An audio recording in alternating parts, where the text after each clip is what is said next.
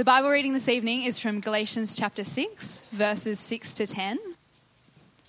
Nevertheless, the one who receives instruction in the word should share all good things with their instructor. Do not be deceived. God cannot be mocked. A man reaps what he sows. Whoever sows to please their flesh, from the flesh will reap destruction. Whoever sows to please the Spirit, from the Spirit will reap eternal life. Let us not become weary in doing good, for at the proper time we will reap a harvest if we do not give up. Therefore, as we have opportunity, let us do good to all people, especially to those who belong to the family of believers. This is the word of the Lord. Heavenly Father, would you indeed be our instructor tonight? Would you teach us lovingly from your word and guide us? Lord, where we need to be redirected, Lord, would you point the way? Where we need to be stopped short in our tracks because we're going the wrong way, Lord, would you call a halt and turn us? Have us surrender and bow the knee in repentant hearts and follow in step with the Spirit the way of the Saviour. Heavenly Father, where we are on track, would you encourage and confirm that in us? And I pray, Lord, that I might speak your word faithfully. And I ask this in Jesus' name. Amen. On the third day, God gets busy with his creation, and we're told, interestingly, in the 9th verse about all the things that God does on that third day.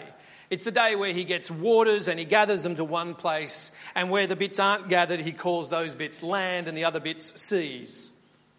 And on the land, we're told that he gets busy after separating these two elements, filling the land. And when you read about the filling, it's quite specific. He says, let the land produce vegetation, seed-bearing plants and trees on the land that bear fruit with seed in it, according to their various kinds. And it was so. It's a fair bit of detail. You're told not only that there's seeds, but the seeds are of their kind and they're to be planted and they'll be able to bear fruit with seed in it. And then the very next verse goes on to tell you that that's exactly what happened. The land produced vegetation, plants bearing seeds according to their kinds, and trees bearing fruit with seed in it according to their kinds. And God saw that it was good. And there was evening and there was morning, the third day. It's interesting, isn't it?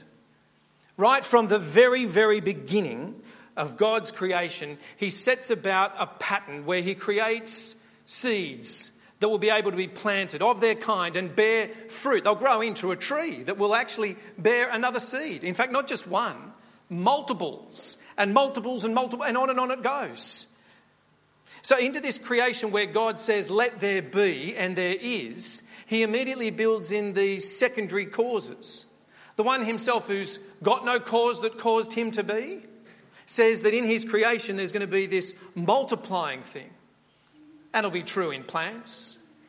It'll be true in animals and human. And across God's creation, he will build this replicating process in place. And so here, it's actually a bag of rice. I wanted to get a bag of seeds, but I couldn't do it. So a bag of rice. And so imagine this is a seed that if you plant that, it produces another stalk of rice. That then more rice and more and more and more.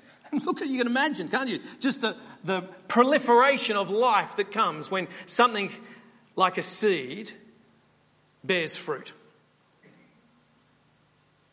And of course, what I've told you doesn't surprise you. Probably didn't even need it in Genesis 1 to know that that's what happens, because it's common practice. It has been for all of human history. In fact, for all of history, people have understood you plant something, it grows, you can cultivate it, you can grow more. It's really simple, really obvious. And then what we discover in our passage tonight is what's true in that botanical realm is exactly the same kind of principle that's at work in verse 7. Whereas we come to think about God's word, we come to think about what we could learn from the farmer. And there's something we're to learn about sowing and reaping. And we're told a very simple principle up front. Don't be deceived. God can't be mocked. A man reaps what he sows. And so Paul picks up this very well understood picture of botany, a law that's established. A seed can only reproduce itself and of its kind. So you plant the rice and I'm put into the ground and I'm super excited. You say, how's it going? I'm super excited. I'm expecting a bumper crop. How much did you sow? Well, just one. But a bumper crop, I'm hoping that will come forward. I'm looking forward. And what are you looking forward to? Mangoes this season, perhaps. You just think, well, you're absurd. You'll get rice. I might want for mangoes. I might even pray for mangoes, but I'm going to get rice. Super obvious. It's only a helpful corrective if you've been trying to grow mangoes from planting rice. But this absolute universal understood principle that's known by the farmer and the gardener, and in fact, even little kids are learning it thanks to Woolies, knows no exception in our experience. Whatever one sows is what they will also reap. And now in Galatians, Paul says, what is very apparent in the physical world may be less obvious to you, but applies in the realms of morality and spirituality, in your moral and spiritual realms. And actually, it's not like this is a new idea by the time you get to Galatians. The Bible is full of this principle. Job says, those who plough evil and sow trouble reap the same. In Hosea, he says, those who sow in the wind will reap a whirlwind. Paul elsewhere in Corinthians says that those who sow generously will reap generously, and those who sow sparingly will reap sparingly. See, that's another great principle, isn't it? If I wanted to grow a little, then I would just sow a little. But if I want to reap a lot, a big harvest, I'll sow so much that I might sow. In order to not sow sparingly and reap sparingly, but sow generously, reap generously. And it's been pointed out that, in fact, you could actually turn to the book of Proverbs and realise that the entire book of Proverbs really is about this principle worked out, the idea of sowing and reaping. And Paul is concerned that the Galatian Christians know this, because there's a capacity that they may have to be deceived about this, or think that God's actually not telling them the truth about this principle, that a person reaps what they sow.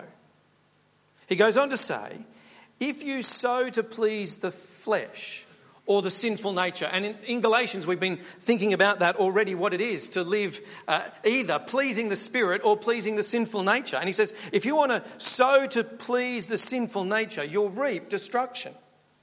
But if you want to sow to please the spirit, you will reap eternal life. And don't be deceived about that. Now, I want to say, though, that it's not just it sounds like you might be deceived. I think you might be shocked as you hear Paul say that in Galatians 6. Because all through this letter, Paul has been arguing that good works, what it sounds like he's talking about here, about sowing and how you live your life and what you do, they all count for nothing. Because as you think back on the problem that was gripping the Galatian church, people had infiltrated into that church who were identified by Paul as false teachers, and they are teaching that you get accepted by God by believing in Jesus and his death and by living a good life, specifically by your morality and your religious observance. So there's a whole issue of circumcision as a demonstration of your obedience and faithfulness to the law. You must do that. And Paul says you must not. It can't be like that. And so Paul argues forcibly against that kind of teaching. And he says over and over again that the gospel is faith in Jesus plus nothing. Jesus has already done all the good work. So believe Jesus and rest in his performance and his obedience. Not your performance. Not your obedience. And so remember that Jesus was obedient to death, and even death on the cross. And it was only for the Galatian church by believing in Jesus' works alone and trusting in him that they would be right with God. And that's no less true for us.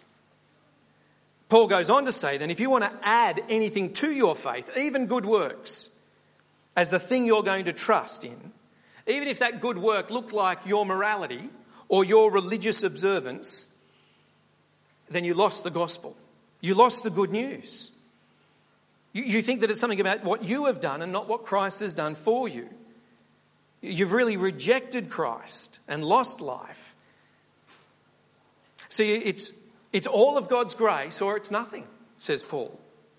And so doesn't it sound weird then to get to this verse that says, a man reaps what he sows? It sounds like he's saying, at the end of a letter that's been all about grace freely given, that now you better go on and do good works. Maybe just so you can be sure. Cover your bases. But it's even weirder still because the stakes seem so high as you come to this passage. Reaping eternal life or destruction are on offer.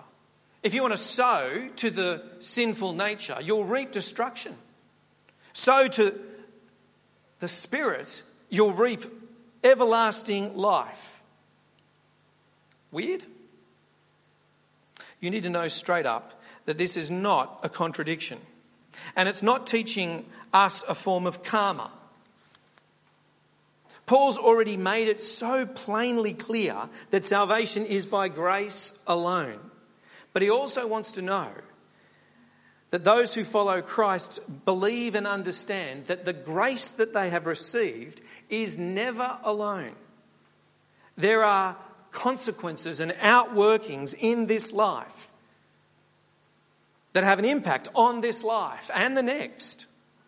If you think perhaps across to elsewhere where Paul talks about this topic in Ephesians, a famous passage that speaks about the very gift of God for salvation, that it is by grace you've been saved through faith, but even this faith is not from yourself. It is the gift of God, not by works, so that no one can boast. Super clear.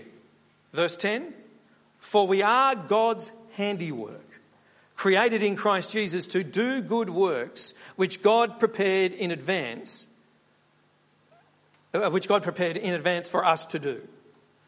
God's handiwork, those that bear his name and his character, his images, that are meant to outwork and outlive the transformation, to live transformed, to do good works, created in fact in Christ Jesus to do good works. So the very same Bible that tells you that you will not be condemned because you have the free gift of eternal life, also says inspect your life and live your life knowing that you were created to outwork that faith. It's meant to impact you. It's not free license to do whatever you want. What you do matters. What you reap, you will sow. Otherwise, you will cheapen grace. And this is the problem that Galatians needs to be thinking about. That takes the freedom that they have received and turns it into license. We're free. We can do whatever we want. No, free to be a slave to righteousness. So what Paul does is he gives you the doctrine of grace, which we've been talking about, and that overcomes our self-righteousness that says that we could save ourselves. Or it overcomes our legalisms that says that just by mere obedience and law-keeping we might get saved. It spares us from being full of pride that says, I could do this myself. Or the thought of despair that says, I can't live up to the perfect standard. And says, what God offers you is a free gift of salvation. Believe on the finished work of Christ. It is all of grace. You get the doctrine of grace and you also get the doctrine of sowing and reaping, so that we don't turn God's gracious gift of the righteousness of Jesus into an excuse to live in the flesh for the flesh. It's actually saying then, think of your life in response to what you've received. Will you live in the flesh for the flesh, sowing to that? Having a lazy and worldly and selfish life spent pleasing your sinful nature.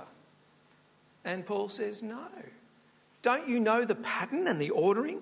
See, remember, God has rescued you to do good works. Your incentive is gratitude. You have received what you don't deserve. But another great incentive is to remember the principle of sowing and reaping.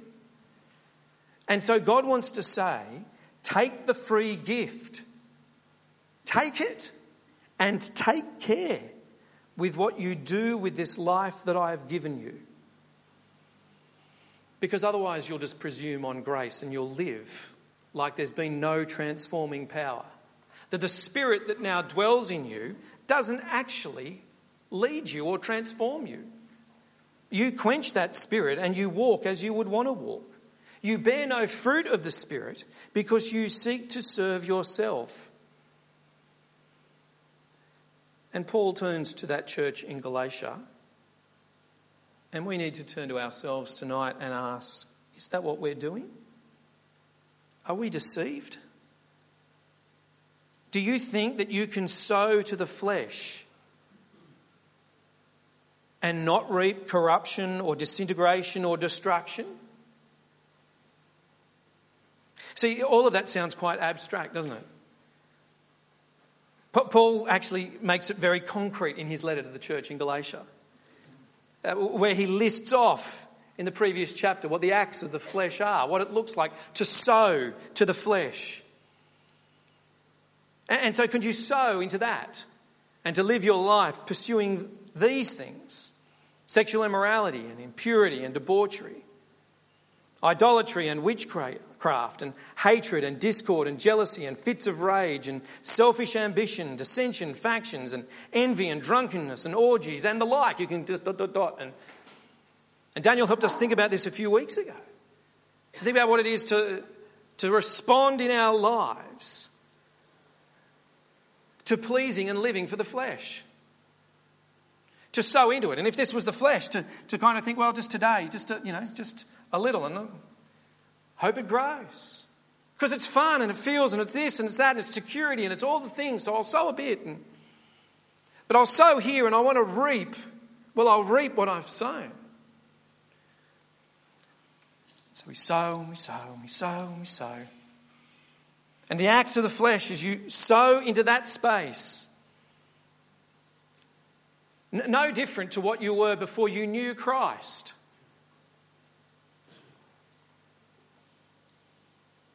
Can you sow into these things, live like this, and think that the fruit will be in step with the Spirit? Do you think you're the exception to the rule? Because the rule's super simple. It's right back there in Genesis chapter 1. Everyone's known it throughout all of human history. Go anywhere in the world in any time and you'll find that every person understands that agricultural process of sowing and reaping. What you sow, you will reap. And even though the seed may lie in the ground for a long time, it'll sprout. Oh, it might bring forth the fruit that you want as you sow to please your sinful nature. And in it goes, year after year, decade after decade. And maybe you only see the good things and the joys and the privileges.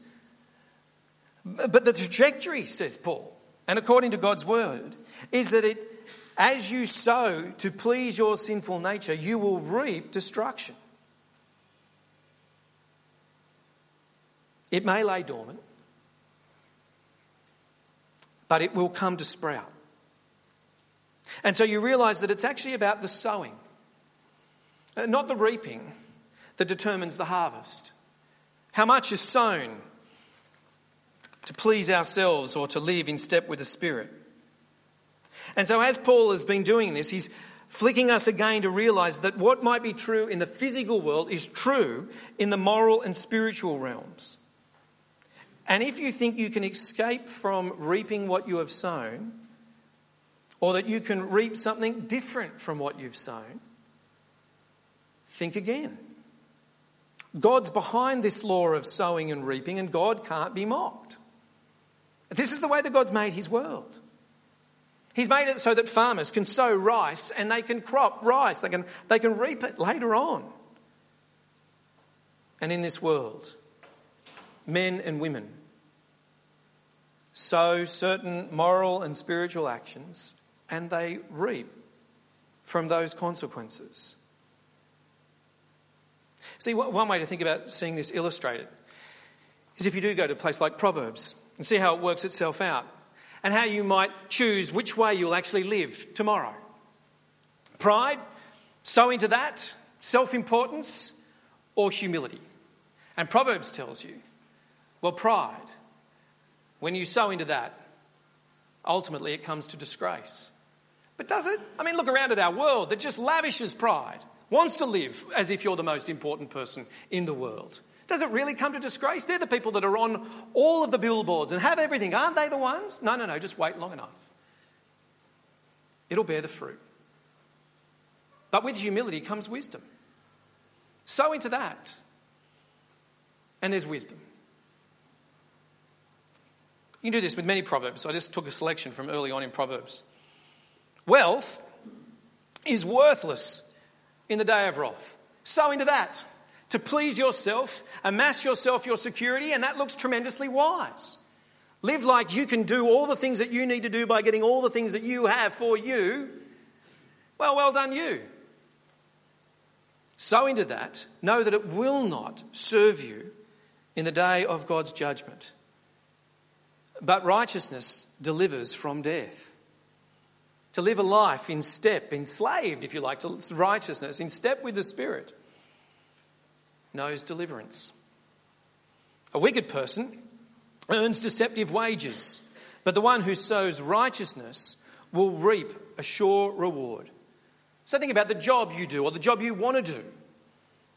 Is it one that is actually about flourishing in God's world and loving? Is there a way that money is earned and how you fill out your timesheet or how you pay your employees? All those things seems to mean you could get ahead or save some bucks. And yet the one who does so is wicked. But the one who sows righteously and does the things that are required will in the end, play it out long enough, reap the sure reward. There's a few more, but I'll skip past them. This one's kind of nice. The one who loves discipline, right? Let's sow into that. Well, who's that? Loves knowledge. But whoever hates correction is stupid. So when you think about being corrected, even sitting under God's word as you read it, and even as you come to think about what Galatians is calling upon you and me this evening, will you listen to that correction? Or will you say, no, I want to sow to please myself? Because the risk of actually keeping in step with the Spirit just feels so isolating or frightening. Well, take the correction of God's word. Otherwise, according to Proverbs, you've sown into a place of stupidity.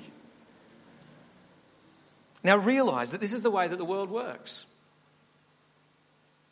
And there's a sense in which that works for all people in all time. But realise that Paul is writing to professing Christians. This is a letter to the church.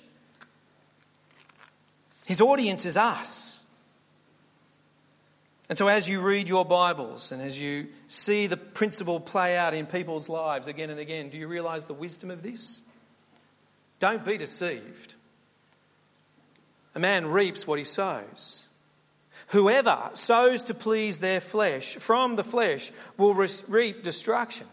But whoever sows to please the Spirit, from the Spirit will reap eternal life. And so there's this wonderful principle played out. In fact, you can go back through the Bible and actually see that principle played out again and again and again in people's lives. Even people who know God's favour and His forgiveness still see that where they have sown to please their sinful nature, the reaping of those consequences. I remember years ago preaching through 2 Samuel and thinking about the consequence of David and his actions, and as he sowed to please his sinful nature in various ways, but specifically in his adultery with Bathsheba, as it plays itself out in the lives of his kids. For Amnon, who rapes his half-sister. For Absalom, who will not respect his father. And it just goes on, and you just see reaping from what was sown. Paul elsewhere says an interesting point around this, because you may think this is about restricting. Because I want to live for me and sow to my sinful nature and get what I want, but God's telling us about how we ought to live and keep in step with His Spirit because He wants to demonstrate His love for us. It's actually built for us to flourish. It's to live with wisdom. to live consistently as one who has now received everlasting life and is in step with that. And so making the decided choice to sow to the Spirit and to see what that will mean. And that that's loving, that God shows us that corrective. And we know that it's loving because we do the same thing with our own kids or within our own families. We find that you want to protect them and guide them into the place that is actually wise and where they'll flourish. Paul says in 1 Corinthians 15, verse 33, don't be misled. Bad company corrupts good character. I remember hearing that when I was growing up from my parents and from a teacher at one point in time when I was in year 8 about some people I was hanging out with. I did not want to listen to that instruction, but it was lovingly borne to me. Be very careful about the people that you hang out with, Leland. Be careful about the way that they will lead you. Sow into that place and know that you will reap a consequence. It's loving. And here's the God who knows us and who's built us, who is loving, and he's saying, I want you to know how to live. Here's this principle. Live like this. And it's incredibly practical, I want to suggest. This week I was listening to a sermon by Alistair Begg on this same passage. And he was talking about how for years he was trying to find the magic bullet, the magic beam that would kind of transform the way he would live his Christian life to make him more like Christ. And he says it's actually this passage. It was this. Because every day he has to wake up and he has to think, which field am I going to sow in? Because I know the field that I'm tempted to sow in, but which field am I going to sow in? I'm going out into the world, and where will I sow today? I'm going out with my friends. Will I sow will I sow into the field of my sinful nature? Will I sow into the Spirit? I'm dating this girl. I'm dating this guy. I'm having a gap here. Which field will I sow into? Will I sow into the flesh? I'm entering into this business deal. Will I sow into the Spirit? Will I sow into the flesh? I'm going into this course at university. Is it motivated out of a desire for the sinful nature or for the Spirit? Am I following God? Because where we do the sowing determines the nature of the reaping. It's that principle. And so where are you sowing in your life? And when we sow to the flesh, we fail to do what we should do, which is crucify sin.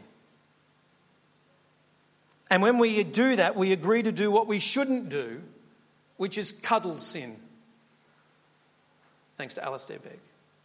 Crucify it or cuddle it. It reminds you how this passage begins when it talks about being deceived and knowing that the father of deception is the devil himself. It is his native tongue. And what does he look like? A cuddly dog or a roaring lion? And Paul is saying, a roaring lion. Do not be deceived. You think that you could live now with this grace that you've received and do whatever you want? Don't you know? Don't you know? Do not be deceived. It does not work that way. And so we're given this powerful principle. And there's that little rhyme from years ago that kind of sums it up. You sow a thought, you'll reap an action. Sow an action, you'll reap a habit. Sow a habit, you'll reap a character. Sow a character, you reap a destiny. Are you deceived? Do you understand the principle? Because from the farmer there's another lesson to be learnt. And it is that farmers persevere. It's to hang in there. Look at verse 9. Let us not become weary in doing good, for at the proper time we will reap a harvest if we do not give up. And so the message, hang in there. For the challenge that it is to sow to the Spirit and to wait, to know what it is to honour God with our lives and to not give up. But you can see people sowing in those other fields and they're flourishing. Shouldn't I do that? Isn't the cost too high? Tim Keller on this chapter points out the idea that the value of the harvest is greater than the cost of the seed. I invite you just to meditate upon that thought. The value of the harvest. See, from the seed that comes and the crop that's produced, the seed might cost you this much, but the value of the harvest, the kingdom, eternal life. This life is very short. Wait and persevere. Hang in there. Do not grow weary in doing good.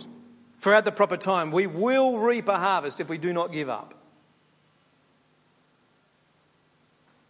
And so if there was for us a principle, there's the promise that comes from the farmer. Wait and trust. And know that there's a way to live. From the principle comes the promise and leads us to the procedure. Verse 10, therefore, as we have opportunity, let us do good to all people, especially to those who belong to the family of believers. The reminder to us that the one who offers us salvation gave of himself, self-sacrifice, and says there's the pattern. That's what it looks like to sow to the Spirit, to keep in step with the Spirit, to live not for yourself, but to live doing good to all people.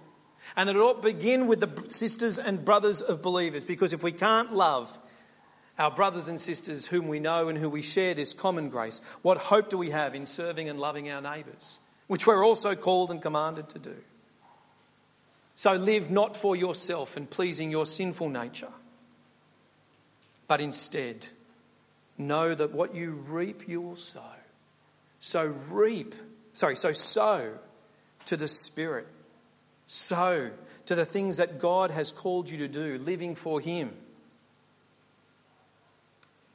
And as we finish, I just want to ask you if you'll go from here tonight and think that you are the exception to the rule, that you can actually live out the impossible application from this passage, that you indeed can reap everlasting life, God's favour and all those things just by continually sowing to your sinful nature.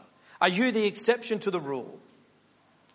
Well, look at verse 7 again and be reminded God cannot be mocked. God's right on this topic. And so do not be deceived. Have God's truth whisper in your ear. Sow to the Spirit today. In this conversation and in this thought, and the things that you're filling your mind with and occupying your time, where you're investing your life and your money and your intellect, sow to the Spirit. Do not be deceived. And instead of being deceived, surrender. Let me pray. Gracious Heavenly Father, would you give us eyes to see how we are living our lives? Lord, would you expose those places in our lives where we are indeed living for ourselves and we know it. We're sowing to the flesh. It's seen in our behaviours and in our thoughts. It occupies the primary place in our conversations and in our hopes and aspirations and in our dreams. And Lord, would you give us confessing lips that we might repent. And repent because we recognise the wonderful gift of your grace that rescues us and what it is to live then for you and no longer enslaved to the flesh. But instead, in step with your Spirit, Lord, would you show us today, now in our thoughts, what it would look like for us to sow to the Spirit, what it might look like for us in our speech and in our truth speaking, in our encouragement, in our generosity, in our hospitality, in our love for one another, in our giving and doing good for all people.